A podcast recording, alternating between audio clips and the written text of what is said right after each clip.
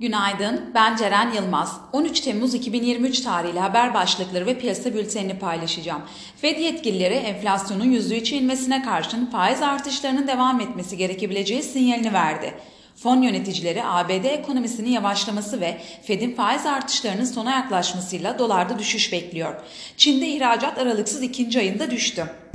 Piyasalara genel olarak bakacak olursak pay piyasalarında kısa sürede hızlı bir yükseliş gerçekleştiren Borsa İstanbul'da dönem dönem kar realizasyonlarının yaşanmasının normal olduğunu düşünüyoruz. Bununla beraber kademeli normalleşme döneminde bir süre daha devam edecek negatif reel faiz politikasının kısa vadede Borsa İstanbul'u destekleyici olmaya devam etmesini ve kar satışları yaşansa da yükseliş trendinin devamını bekliyoruz. Global major borsalarda dün ABD'de açıklanan tüfe enflasyon verisi takip edildi. Bu sabah da ABD vadelileri ve Alman DAX vadelisi pozitif bölgede işlem görürken Asya borsalarında da alıcılı bir seyir izleniyor. Teknik analiz verilerine bakacak olursak kısa vadede 6210 ve altına gerileme alım fırsatı, 6490 ve üzerine yükseliş ise kar satış fırsatı olarak takip edilebilir.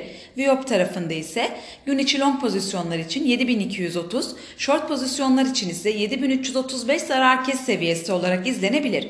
Borsa İstanbul'un ve endeks kontratının güne yatay eğilimle başlamasını bekliyoruz. Kazançlı günler dileriz.